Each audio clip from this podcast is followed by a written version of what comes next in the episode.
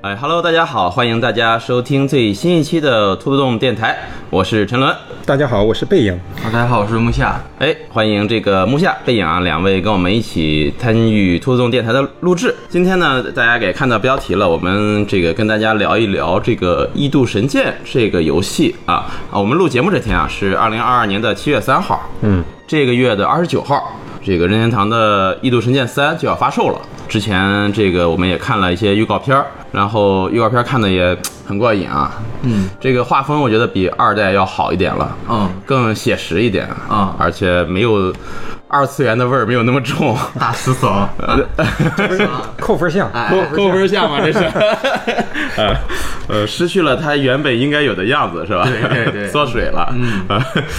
但是我们从预告片儿，包括这个游戏的海报里啊，我们都能看出来，感觉三代应该是跟前两代剧情上应该有很密切的联系。嗯，那么，为了帮大家回顾一下这个前两代的剧情，因为当时如果是首发这个游戏的，已经早就玩通了啊，剧情可能也有一些模糊了，更别说可能还有没有玩过这个朋友，但是想用第三部来入坑的啊，我们这儿为了方便大家呢，就打算带大家一起，呃，从《异度神剑一》开始帮大家回顾一下整个系列的剧情，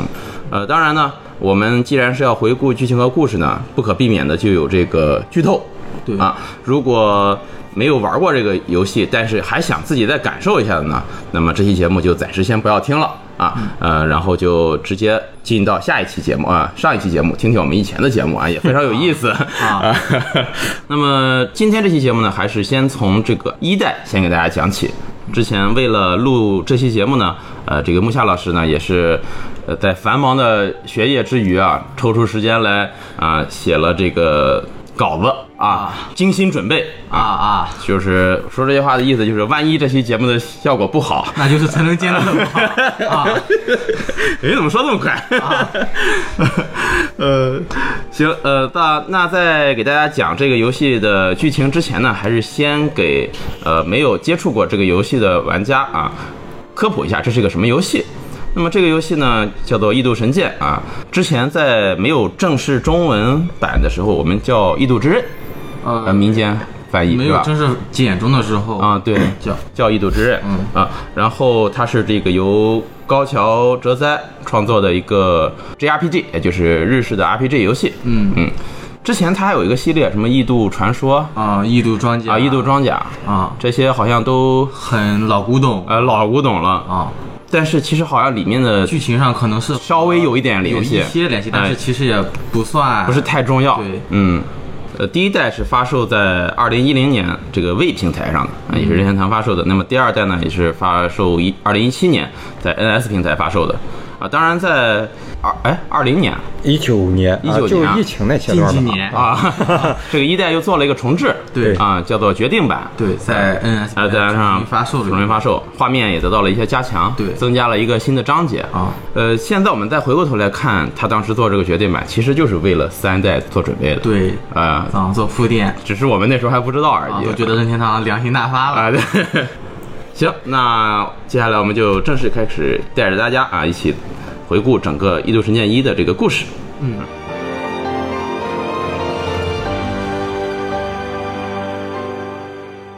嗯，那么我们首先从《异度神剑一》的故事开始讲起吧。嗯嗯，在讲这个故事之前，因为它是一个日系 RPG 嘛，这对个世界观是非常幻想又宏大的。那我们就先从介绍它的这个世界来说起。它的世界和我们世界是完全不一样的，它的世界是是一片一望无际的平坦的海洋。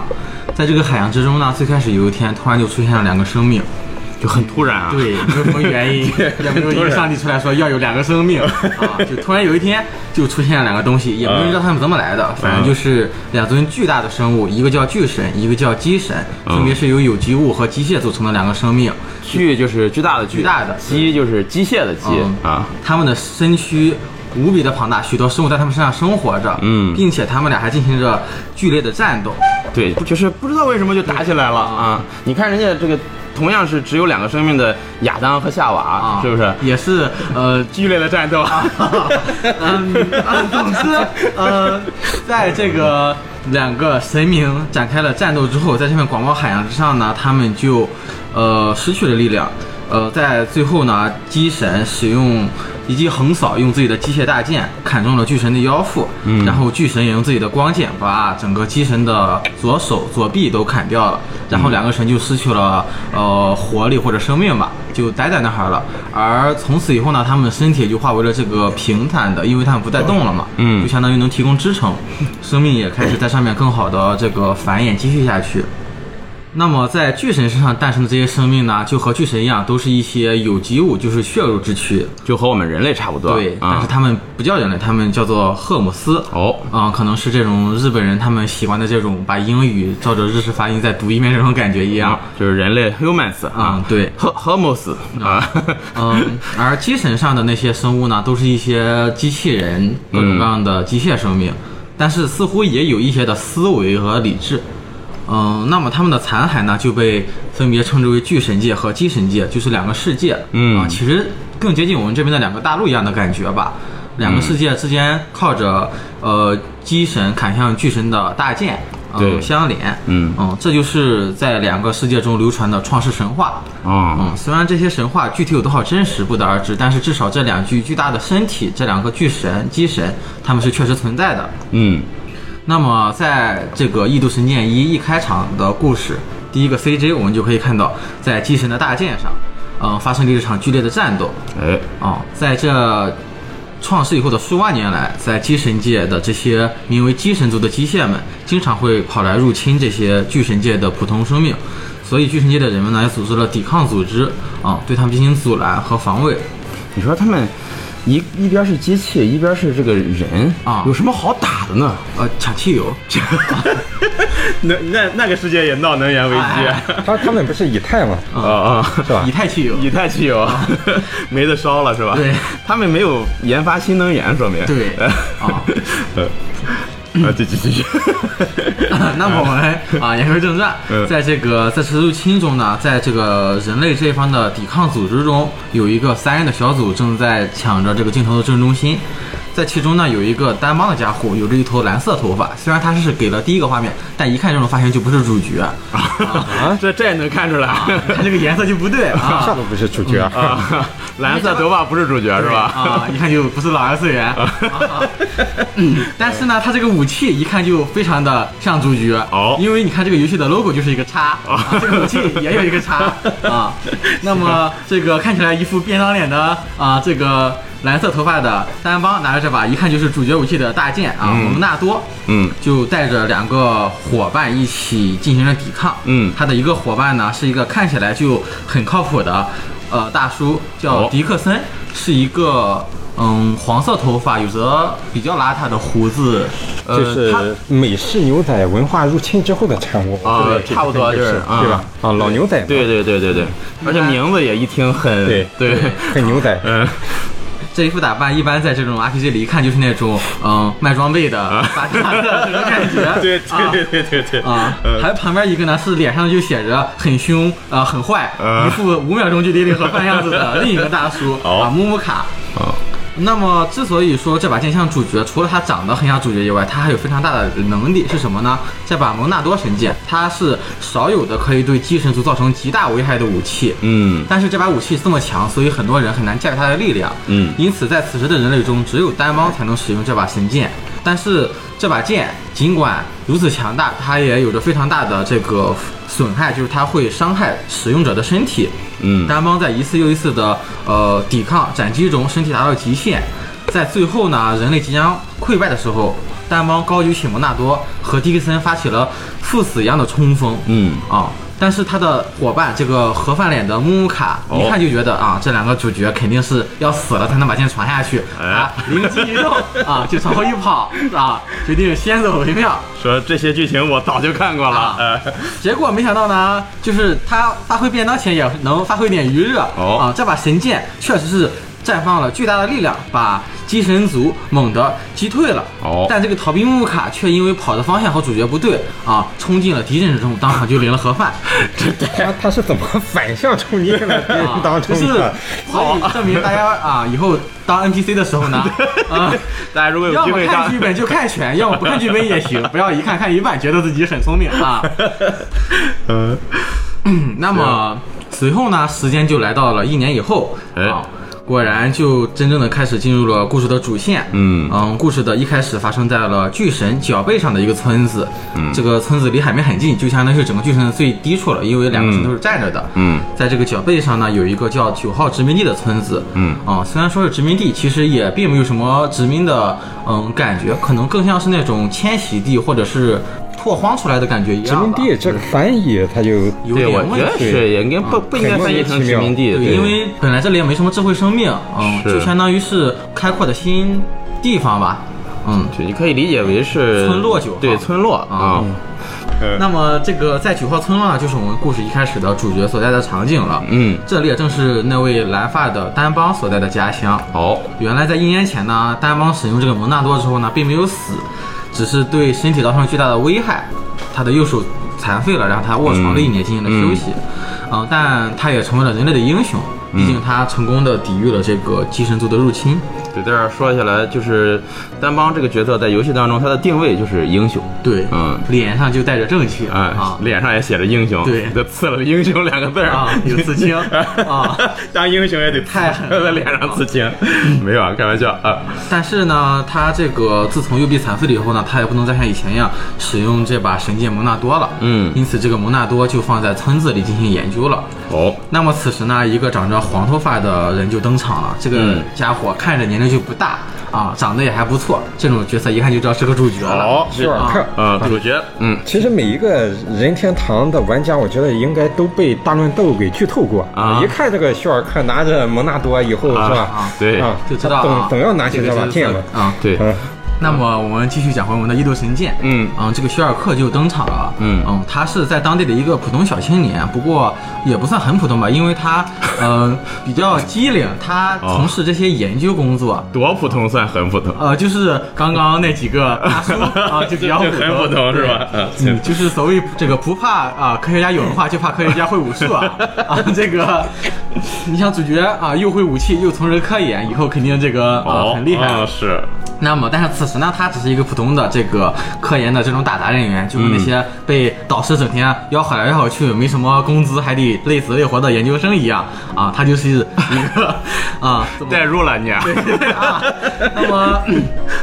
他此时在村里正常的生活着，嗯嗯，在一段很普通的日常中，这个女主角菲奥伦她也登场了，嗯嗯，她除了是女主角以外，她还还是这个丹邦的妹妹， 好，啊，嗯，同时还是徐尔克的青梅竹马，嗯两个人从小就一起长大，菲奥伦这个人设是太好了，很讨喜，哎，对，啊嗯啊我觉得她是《异度真人一》和二里边我最喜欢的一个女角色，是吧？啊，甚至要比这个什么汪燕啦，还有那个你呀，啊，对尼亚要强太多了啊嗯啊，在此时呢，我们并不知道她的性格，但是她的这个长相就已经非常讨喜了。嗯对那么这个非常漂亮的女主角登场之后呢，两个人正在进行这个日常的交谈的时候呢，我们就可以知道这个菲奥伦从小就一直喜欢薛尔克，而且长大嗯了也准备要当薛尔克的新娘。但薛尔克作为一个日式主角呢，他对这些东西就是，呃，听不懂。嗯、与此同时呢，作为一个日系 RPG，那么在这种情况下，应该有的一个第三方，嗯哦啊，也就是一个呃那种看起来就没什么脑 子、啊 非常热血的红发的男二号，好大块头的这个莱恩就登场了。嗯，这个莱恩啊，作为一个第三方，他非常好的发挥自己的作用。他一登场就搞出了很多乱子。啊他在去找薛尔克时候呢，因为他印象中薛尔克在研究，嗯他去了研究室啊，就开始乱玩这个蒙纳多啊，结果就搞坏了这个实验室。你说他是不是不是第一次去有这种想法？他肯定之前就村里从小就教他，就是你平时得 对，没事儿就摸乱一摸，乱 啊。要不然剧情发展不下 去。因为咱们村子就是那种背影 板儿啊。那么这个当徐尔克和这个菲奥伦一起回到实验室的时候，刚好就看到莱恩正在乱挥这个蒙纳多。嗯蒙纳多它平时是一把普通的，看起来就像很钝的一把大块的红色板子一样的东西。对，他就根本就没有剑的造型，对，它甚至就是一个呃、嗯很小的冲浪板儿一样 的啊。嗯结果呢，就是只要有人发挥他的力量，他就会忽然像是冲动一样，像是一个光剑一样，哦啊，射出一道很长的这个光啊嗯，但是这把光就能用来砍人。梅德 f o r c e 必备的一个。呃，蒙塔多不可以伤害人，啊只只对这个对精神病有伤害，对对这也对就是好好运的地方，就是让这人个匪夷所思啊。对，这个力量太大了，来哎拿起来的时候就感觉不受控制了一样，在实验室里胡乱窜，嗯就跟那些切了飞天扫帚一样打麻瓜一样那种感觉啊马怪也能骑飞天扫帚吗啊，就是啊对是扫帚的力量啊是吧对？不对是对谁骑都能飞啊啊。啊！但是所幸就是因为刚刚也说到这个蒙纳多他不会伤害到人类，因此虽然砍、乱砍乱打，但是没有伤害到主角。但这个实验室被搅坏了，所以这主角三人为了收拾这个乱摊子，他们就决定去村子外的仓库搬一些天然的这个以太汽油电池啊回来啊， 给这精个神界的攻打目标啊，对， 嗯。不过这时候呢，休尔克从男人手里接回蒙纳多，准备把它收好时候，却发现自己忽然就跟嗯可嗨了一样，看到一些诡异的呃景象。哦，啊、就是屏幕一下变成黑白的了，然后看到各种各样的， 呃呃，不知道是什么一堆没有见过的人哎啊、啊但是都看起来就很像主角的小弟们的一群家伙，啊在各种地方遇到各种事儿。 而且运镜还不错。啊希尔克也不知道这哎是什么，可能就是嗯、呃这个蒙纳多还有什么呃 VR 的功能 吧，大概啊好。不管怎么样呢，他们就把这个东西收好之后就开始外出了。嗯，但是在他们外出又回来之后，却发现机神族突然又开始入侵了。 哦，啊，寄生族已经很久没有出现消息了，而且这里已经是整个巨神界的最底端了。对它离这个通道非常遥远，所以按理说其实并不会有这种情况的。虽然村子里平时是有正常守卫的，嗯嗯。而此时呢，嗯、因为这个离得很远，所以大家也没有那么警惕。恰好这个维二能阻挡，嗯、这个机神兵的武器，也就是非常大的高达殖民地的这个防卫型机器人啊啊，都因为之前防卫队训练时候的一些小意外、小事故都不能使用了。哎，这就是日常不做好维护是吧？到现现用的时候抓瞎。嗯嗯，而大家此时都已经非常慌乱，这个机神兵的力量还是非常强大的，他们对这个普通的人就像降维打击一样，人们都没什么能抵抗的手段。嗯，而此时呢，这个单帮已经无法再使用蒙纳多了。但是希尔克一行人回来之后，看到此景，并不能多想了。希尔克捡起来散落在地上的这个蒙纳多，忽然发现自己确实能用它，开始对抗这个机神兵。嗯哦，啊啊！他们想试图把接神兵阻阻拦在村子之外。嗯与此同时呢，因为之前那个高达的损坏其实不是大事，只是电池被撞坏了。嗨，他们刚好啊，就这个取回来的电池嘛。哦所以他们两人就准备自己两个人离开断后，嗯让这个菲奥伦远离战场，刚好去给高达充上电。嗯嗯，现在就是菲奥伦去给机器人充电，对然后莱恩和休尔克两个人开始阻挡这个机神兵的进攻。对，嗯啊、在费奥伦离开之后呢，刚好这个丹邦。他嗯此时伤在一年休养之后，也基本上算是大体上好了吧。虽然右手残废是治不好了，但此时人已经能站起来正常的行动了。毕竟功夫是摆在这里的对啊，半个泰森吧，对属于啊靠 着打左手啊打普通人是没什么问题。然后一拳两个精神病这种感觉啊嗯啊。那么这个三个人就开始抵挡着这些精神病， 嗯，而与此同时，徐尔克才发现蒙纳多看到的影像好像并不是什么 VR 现实游戏哦啊，好像是一些未来的景象，因为他有时候看到敌人向自己袭来，嗯然后紧接着发现敌人还没有袭来，但是敌人正准备用这个角度袭来，哦就像是提前预知到了未来一样，嗯啊，这就是蒙纳多的一个重要的能力，叫未来视。哦啊相信玩过任斗的玩家应该都在这儿被剧透过。哎，对，当我们使用休尔克的下臂技能时啊，他就会使用一个未来式，时间会倒回到零点几秒之前啊啊，让你有一个闪躲的动作。嗯，那么在这个游戏当中，这个其实也是一个战斗的重要系统，对它会经常出现这个未来式，对啊，让你看到哎是几十秒是吧呃，？它就会给是一你段时间之后 BOSS 的强大技能。啊，对啊，就让你跟提前做准备去躲避，这在 JRPG 游戏里是没有遇到过的太多啊系没有虽然我没有见过类似的后系多统见，嗯嗯但是说说白了，其实有点像网游那种看到 BOSS 读一个很长的条一样。啊，一个前摇是吧？ 啊他主要是他用未来式还可以救伙伴儿，对啊，对还对可以给你的伙伴儿套盾，而且影响你们嗯的是好感度。对对啊对，啊他有整一套系统去支持的一个技能。对，围绕着未来式做了一个系统，还是挺有意思的啊。嗯，好，我们继续但是继续这剧个战情斗。系统我们不过多的展开。对对，大家想体验的自己去体验一下吧。啊这个游戏除了剧情很好之外，它的战斗其实做的也很有意思。对嗯，那 么此时呢，三个人在这个有了外挂一般能力的这个摩纳多的帮助下呢，三个人一路就像切瓜砍菜一样啊，乱杀了这些机神兵。嗯一边杀这些机神兵呢，一边上村子里找这个菲奥伦。但是此时忽然从天而降一个一看就很坏的反派一样的。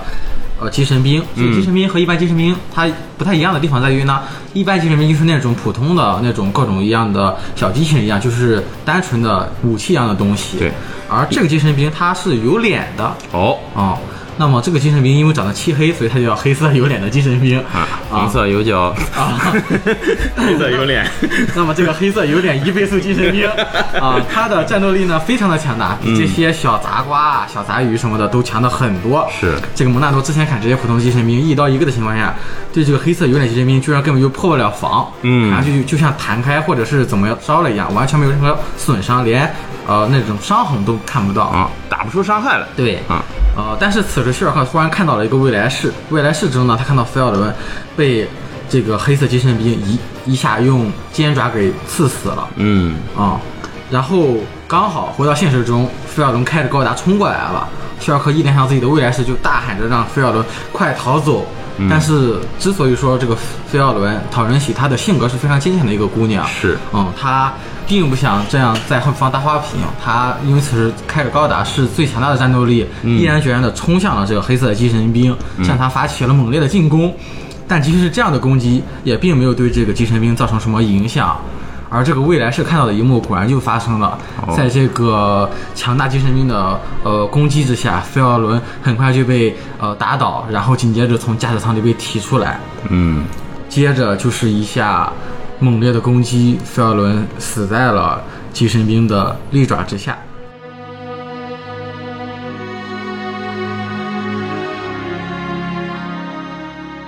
我玩到这儿的时候，还是挺懵的，对，就挺萌的，因为就本来就觉得哦，这是三人小队啊因为前面他们去拿电池的时候是有一些打小怪的过程的，三人小队哦，这肯定就是游戏前期的三人小队了，对啊，那个肉盾，对，这一个在预告片里，这个费奥伦也是女主角是啊，啊，但是但凡是个二次元都看得懂，对是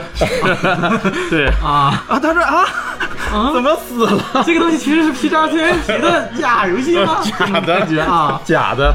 就是我们的女主角就呃领了盒饭就牺牲了。就在游戏的刚一开始的时候，对，大就概就死掉了两三个小时都不到。对啊，我反正打到这儿的时候是非常懵的状态，就是有点该退款了啊对，有点不太相信，这是是不是我玩错了？ 嗯，这个也是剧情上给玩家带来第一个冲击的地方啊嗯，嗯，那么愤怒希尔克他之前被这个黑色骑兵打倒在地，浑身无力，在这个极度愤怒情况下，他忽然就爆发了新的能力，这个蒙纳多猛地闪起了剧烈的光芒，嗯然后对寄生兵造成了一些伤害。与此同时，寄生兵也发现自己好像电池快没电 了啊，在这个内忧外患，就是又没电又受伤的情况下，他就撤退了。嗯嗯，然后希尔克他们所幸是保住了九号殖民地，没有太多的伤亡，但是女主角却为此牺牲了。嗯然后呢，就进入了游戏的第一段，也就是前半段这个重要的剧情。嗯这个主角就以为女主角报仇，希尔克为了为这个菲奥伦报仇，开始踏上了这个路程。对这也就是和一般的日式 RPG 感觉很不一样，就是没有那么的轻松愉快，像是那种吃吃着火锅就把怪都打过了一样的感觉，是非常的沉重而现实。而且它和游戏一开始的这个给大家营造的这种明快的、欢乐的气氛，对一下子就产生了一个很大的反转。大家一开始会觉得，呃，大家都在这个九号殖民地生活的很开心，呃，男女主角两个人互相喜欢。那突然到这儿，女主角一死，而且休尔克一下子因为这个事儿变成了一种从原来一个很感觉阳光的这个男孩，突然身上。背上了一个复仇的这么一个很重的包袱，嗯，所以整个剧情一下子走向就让人感觉一下子就很不一样了，嗯，嗯。那么继续来回看这段剧情，在菲奥伦死去之后的几天几天呢，大家逐渐的都开始接受这个事实。嗯，丹邦作为一个英雄，他的意志是无比强大的。尽管他的妹妹死掉了，但他并没有非常消沉，他反而安慰了这个休尔克。嗯，他告诉休尔克，就是这就是战场，战场上什么情况都是有可能发生的。而被菲奥伦拯救了呢，他更应该散发出自己的斗志，去这个不能辜负了这个这条生命。嗯嗯我玩到这儿的时候啊， 就坚定的相信最终的 BOSS 一定会是这个单帮。因为因为我感觉呀、这个人呀、他就太完美了啊你说自己废了个胳膊是吧？妹妹也死了，他为什么就是感感觉一点不为所动？就内心有这么坚强的人吗？对他肯定其我实我感觉他最后一定要黑化，要崩坏啊！啊他一定是最后的大 boss 啊，对 他是英雄，啊。英雄。这明摆着就把 boss 两个字写在你脸上啊，了就。觉得这个游戏呢，虽然剧情呃很有冲击力，但是看起来走向还是很明了的。哎呀，还哎是让我们猜的透透 的。 啊，要不说都是老二次元的啊。那么，在这个看起来有着谋划的单方的一番劝说之下呢，嗯，肖尔克也开始重燃了一些动力。嗯他觉得自己不能辜负自己的人生，而是嗯自己的人生目标就应该是去复仇，寻找那黑色的机神兵。于是他收拾一下，拿起那把蒙纳多，嗯呃，然后去找着自己的好伙伴一起就踏上了这个旅程。就是和莱恩对一起决定去为菲奥伦报仇。对嗯，要去追杀这个黑色有脸伊倍素精神病啊嗯，嗯，尽管两人并没有这个机神兵的线索，但是毕竟首先机神兵是从机神界来的，嗯与，而而且机神界能到机神界的地方也只有一个，因此他们就开始朝上寻找这个地方。 只有横贯在两个巨神和七神之间的那把大大剑。剑，嗯， 那么在一路上呢，两人就遇到各种各样的那种小怪，练手的小怪一样，杂七杂八的入侵者，还有一些野兽，然后一路升级，并且熟悉这个自己的这个能力。对，嗯，而在一次的战斗之前呢，雪尔克却看到莱恩将会遇害，他非常的恐慌，因为他想到菲奥伦的经历了，但是他在努力之下却发现，嗯，未来是可以改变的，嗯真正发生的未来，尽管最开始的走向看起来是一样的，但在努力之下是可以避免悲剧的发生的。所以，雪尔克通过这件事儿也明白了，未来是只是一种可能，未来其实是有无数种可能的。嗯，嗯，两人在这么一番经历之后呢，继续朝上走着，就来到了呃巨神的腰部附近的位置。嗯嗯，在这个腰部呢，正好有个六号殖民地，按理来说应该是挡在九号殖民地之前的这个前哨一样的地方吧。嗯他们准备去这儿打探一下消息，结果他们在路上遇到了一名叫做嗯猪猪啾啾呃 的的少年啊，少年正在被一些野兽围攻，还开着一辆嗯。卡车啊 嗯，然后他们就帮助这个娇娇啊救了下来，然后之后又遇到了娇娇的姐姐卡露娜，嗯嗯，卡露娜呢是六号殖民地的一名医疗兵，虽然她拿着是把狙击枪，但她是把医疗兵嗯，可能是用来打针。一看就要，一一看就要入伙，啊是吧？对比啊是比较像《守望先锋》里边的安娜，安娜， 啊，医疗兵都喜欢拿这玩意儿，就是没有克莱的准度，就靠武器来啊这个是提高。嗯然后呢，此时他们才得知这个六号殖民地也被机神兵入侵了。嗯而他俩都是幸存者，从里面跑掉了。想必此时六号殖民地已经这个凶多吉少了。而朱朱呢，作为一个少年，他此时非常心系大家这个安危，他非常想回六号殖民地救出大家。嗯， 因此他就决定跑掉回去。尽管这个他的姐姐还有主角们都在劝阻他，说你要三思而后行，要谨慎考虑。但是朱朱还是自己跑掉了。然后在未来世界中就看到他被袭击了，然后主角们去救他，然后果然他被一个另外的一个有脸精神病袭击了。哎，希尔克带着莱恩和卡罗娜及时赶下了，但是未来虽然能改变，但也没有那么容易改变。哦，是要付出努力的。对、嗯他们可能还不够努力，或者情况太紧迫的情况下，嗯，他们并没有成功的救下猪猪，因此他们三个人此时都开始有着各自的目标，一起向这个六号殖民地出发，嗯去寻找猪猪或者是寻找情报。嗯，此时还要提一嘴，这个卡罗娜，她在六号殖民地呢，不仅有这些家人，还有一个未婚夫叫加德。嗯加德并没有出来，因为加德是这个六号殖民地的一个防卫队的队员，嗯他要发挥自己的责任，所以把俩人送出来，但自己却留在那儿坚守了，至今仍然下落不明。那么一行人，呃，继续朝六号殖民地赶着，就遇到了在当地这个打游击的这个村长。村长是一个，嗯，村长， 对，就 就是村长，就是看上他就觉得这是村长，这是村长 对啊。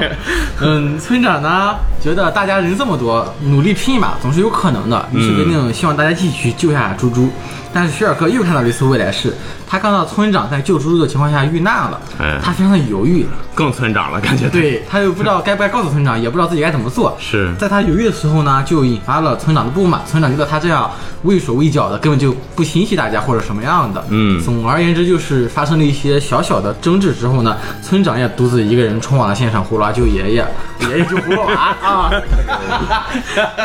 嗯，太忙了。对，那么这个猪猪呢，这些有脸精神病果然是有智慧的。他觉得猪猪呢，并没有立刻杀掉猪猪，而是把他当成诱饵去诱引主角一行人，因为他的真实目标其实就是主角手上这把蒙纳多。嗯，所以我觉得六号殖民地这些人啊，应该是没经历过什么太多的战斗。对，来到之后，呃，无论是猪猪也好，还是村长也好，都一门心思啊，我要去拼命。对，他看们起来根本对、啊，就是被赶走了一样。对剧情需要嗯 嗯根本就不是不明白战争有多么可 怕是啊、嗯那么总而言之呢，呃，在这个爷爷去救葫芦娃的过程中呢，呃， 三个人商量一番，也是还是去试图追上村长。嗯，当他们到现场的时候呢，呃，已经看到村长和这个另一个有点精神病打起来了。这个另一个有点精神病和之前的精神病差不多强大，嗯这把没有觉醒的蒙纳多呢，还是对他没法造成什么伤害。就是感觉有脸的精神兵哦，他就是跟普通的普通精神兵精神完全不一样啊对，，它有嗯，个呃啊完全不一样。霸体护甲，对对对嗯， 打不 断。呃，所幸这个高达应该是已经量产了，这个每个殖民地都有这么几台。战斗机器人，对，嗯村长呢在一行人缠斗的时候去冲到旁边，也开出来一台高达。哦啊，我怀疑这个高达上面字儿可能标了一个呃颜色，写着这个老幼病残孕专 用啊。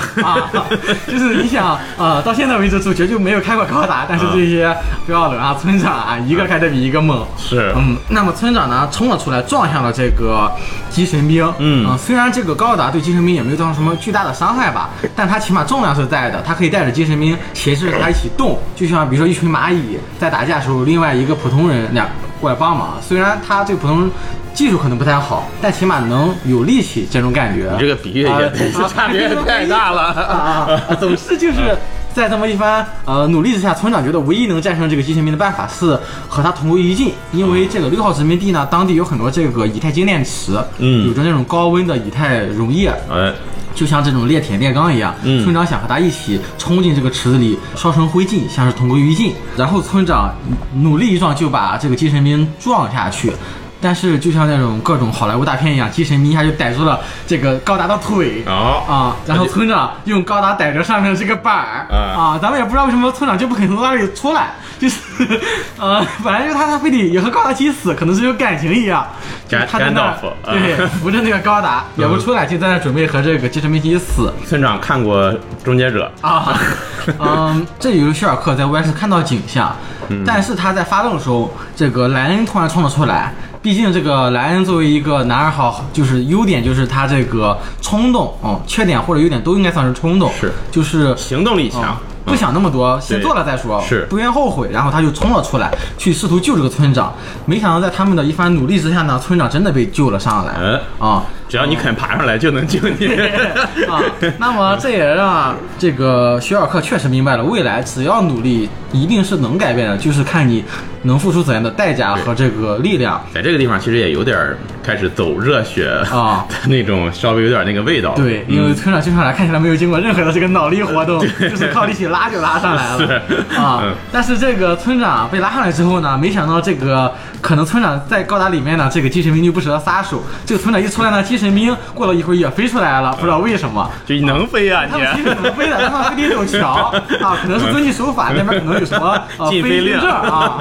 嗯但是呢，这个它的外壳在这个高温灼烧之下已经出现了很多的伤痕，嗯此时力量也不多了，电池也快没电了，因此就像那种快倒到地了的那种奥特曼一样，没什么力量了，被主角他们几下就给做掉了。嗯啊、在临死前他还谜语人了一番，就是正常的日式谜语人，就是没啊什么意义，大家都知道这个地方就是呃用来提升逼格对的那种话。说几句你每个字儿都认识，但是不知道他想表达什么的话，啊嗯， 那么一行人就开始在六号殖民地这个休息了一下。嗯，结果呢，他们又遇到了丹邦和迪克森，哎就是那位大反派和商 人 NPC 啊，就是剧情中的之前的英雄，对和之前英雄的队英友雄的伙伴，嗯，对，三人小队其中的另一个人两万嗯两个幸存对下来的丹邦两位迪克森，嗯嗯，他俩人原来也是为了这个寻找这个真相，就是为什么精神病突然发疯来进行这个袭击。嗯，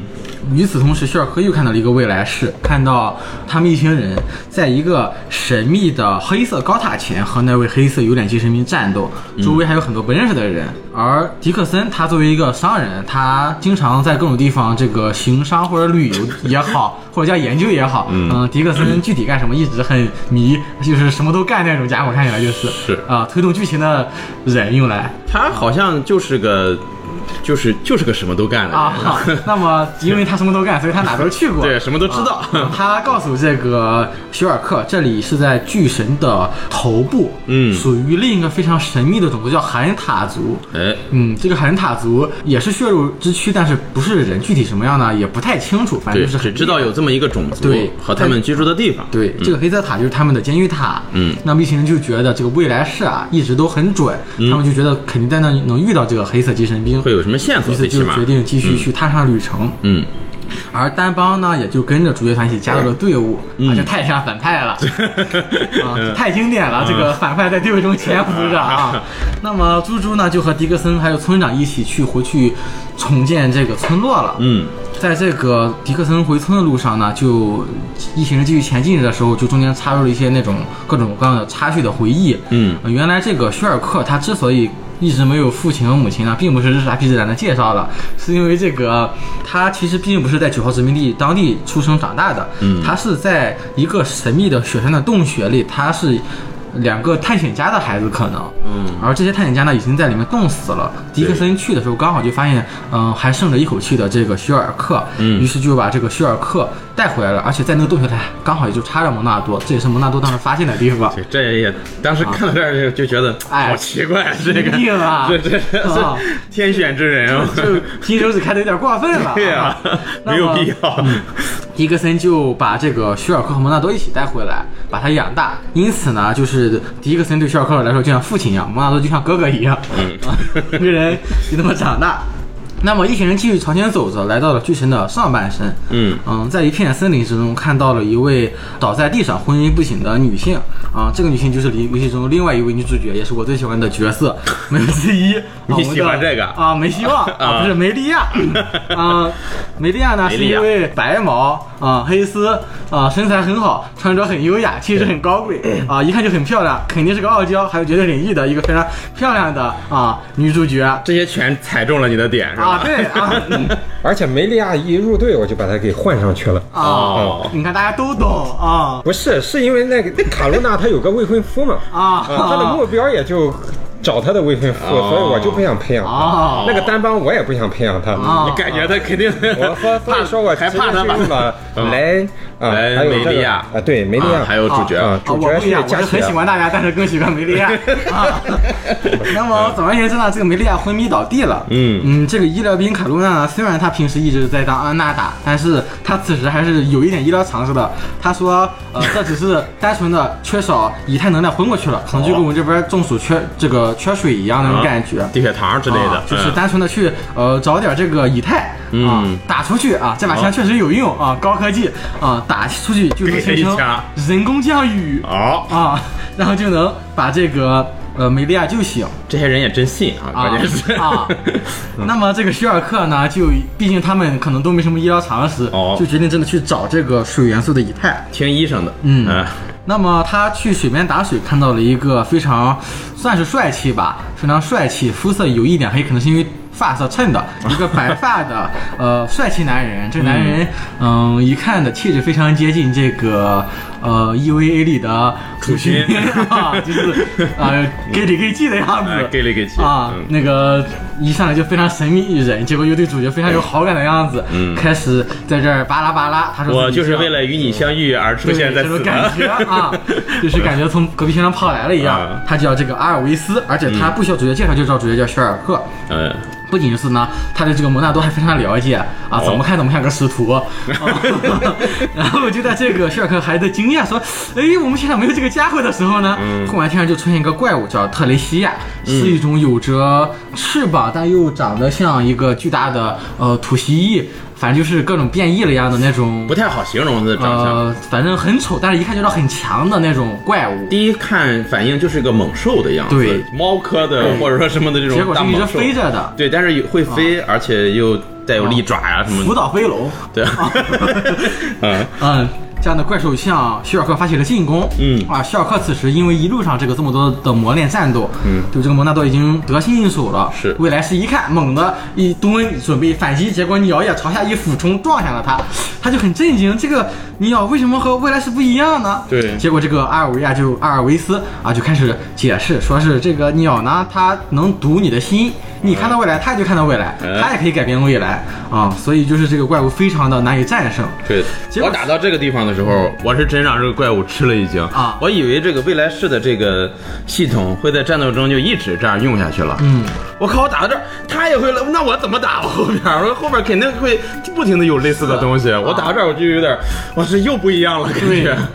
嗯，结果呢，这个阿尔维斯他作为一个使徒，就接过了这把蒙纳多，蒙纳多一下就绽发了更大的力量，然后阿尔维斯就仿佛非常熟练一样，就开始用这个蒙纳多一口气打向了这个特雷西亚。 NTR 剧情啊对，明明我用的那么结好，果呢，对啊嗯然后他又把这个剑还给了希尔克，教他怎么使用这种力量。哦在这个帮助下呢，希尔克也觉醒了蒙纳多更大的力量，嗯然后战胜了这个敌人。希尔克非常高兴啊，呃，欢呼啊，战斗结 束了，然后就是正常那种日式 RPG 的那种片场一样。呃，胜利的过场啊，然后过场结束，一个转场，嗯忽然发现阿尔维斯就不见了，嗯消失了啊嗯然后这时候莱恩出来找他，然后在一番解释之后，他也觉得自己可能就是看错了吧，呃什么的一样感觉。不管怎么样，至少是取到水元素了，水以太嗯了。拿着这个以太和莱恩汇合之后，回去救醒了我们的没办法，嗯，梅利 亚，梅利亚嗯梅利亚呢，在醒来之后呢，看起来也非常的警惕，可能是因为他有什么呃教育之类的，让他对大部分人都有一些的这个警惕心吧。但是他同时也有有着非常好的教养，嗯、尽管警惕，他还是对主角表示了感谢，并希望尽力的帮助希尔克一行人。嗯，这一行人保持距离，但是为他们做了向导，来带他们找如何前往这个更高处的这个头部的地方。 嗯，而这个地方呢，就需要先去当地的一个种族，叫呃诺彭族。哎，这也是《异度神剑》两部，呃，第三三部部也也有嗯的贯穿整个系列，对的一个种比族人还多的对，一个种族， 嗯团子族。就是长得像一个嗯团子，首先，它的形状是一个球形，对，嗯然后多了一双脚和一双翅膀，对，翅膀是长在头上的，翅膀就像是它的，就像是拉布拉多的那个耳朵，嗯呃，很就大像是很长鸡的手，然后鸡的翅膀，耳朵的尖端有几个像手指一样的分分叉啊然后它就用这个耳朵去拿东西，对什么跟手一样啊但是它是有手的，对。它有两只小小的手，像霸王龙一样，可能是只做装饰，啊抓不起来 啊对，就是一个设计上就很让人觉得很可爱的一个啊吉祥物，对一个样小的一个小种族嗯啊，诺鹏族，而且都不算高，成年了比较高的可能也就到人的膝膝盖盖 啊这种高度，对嗯毛茸茸的，但他们确实是当地的土著生物，而且也知道如何去前往高处。而且这个时候结识的这个诺鹏族的这个。其实也是后来会加入主角团的这么一个人物啊，叫利奇是吧？ 对，他感觉就是很很可爱的一个人啊，但是后来在剧情中发现他已经四十了，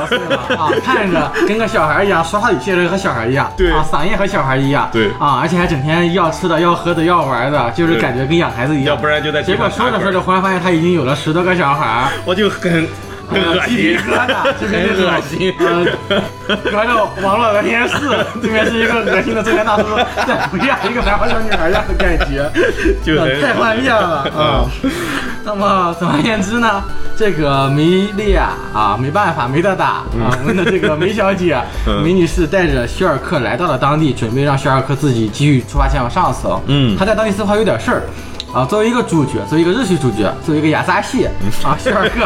果然就一眼就能看出来，嗯，这个梅利亚似乎，嗯，还有点儿心事，好像要干什么一样。嗯毕竟是我们的向导，作为这个呃主角，他非常的温柔，决定要帮向导解决这哎个难题。嗯，在这个一番询问之后呢，发现，呃，梅利亚来当地呢，就是要讨伐这个特雷西亚的就是之前去袭击呃哦修尔克的那个能堵人心的怪物啊，嗯，嗯，这个特雷西亚之前肖尔克见到那只呢，只是一个嗯分身一样的东西，哦它的本体还在森林里藏着，而且要更强大。嗯呃，梅利亚呢带着几个护卫出来的，但是这些护卫都已经牺牲了，所以他也才昏迷在那里。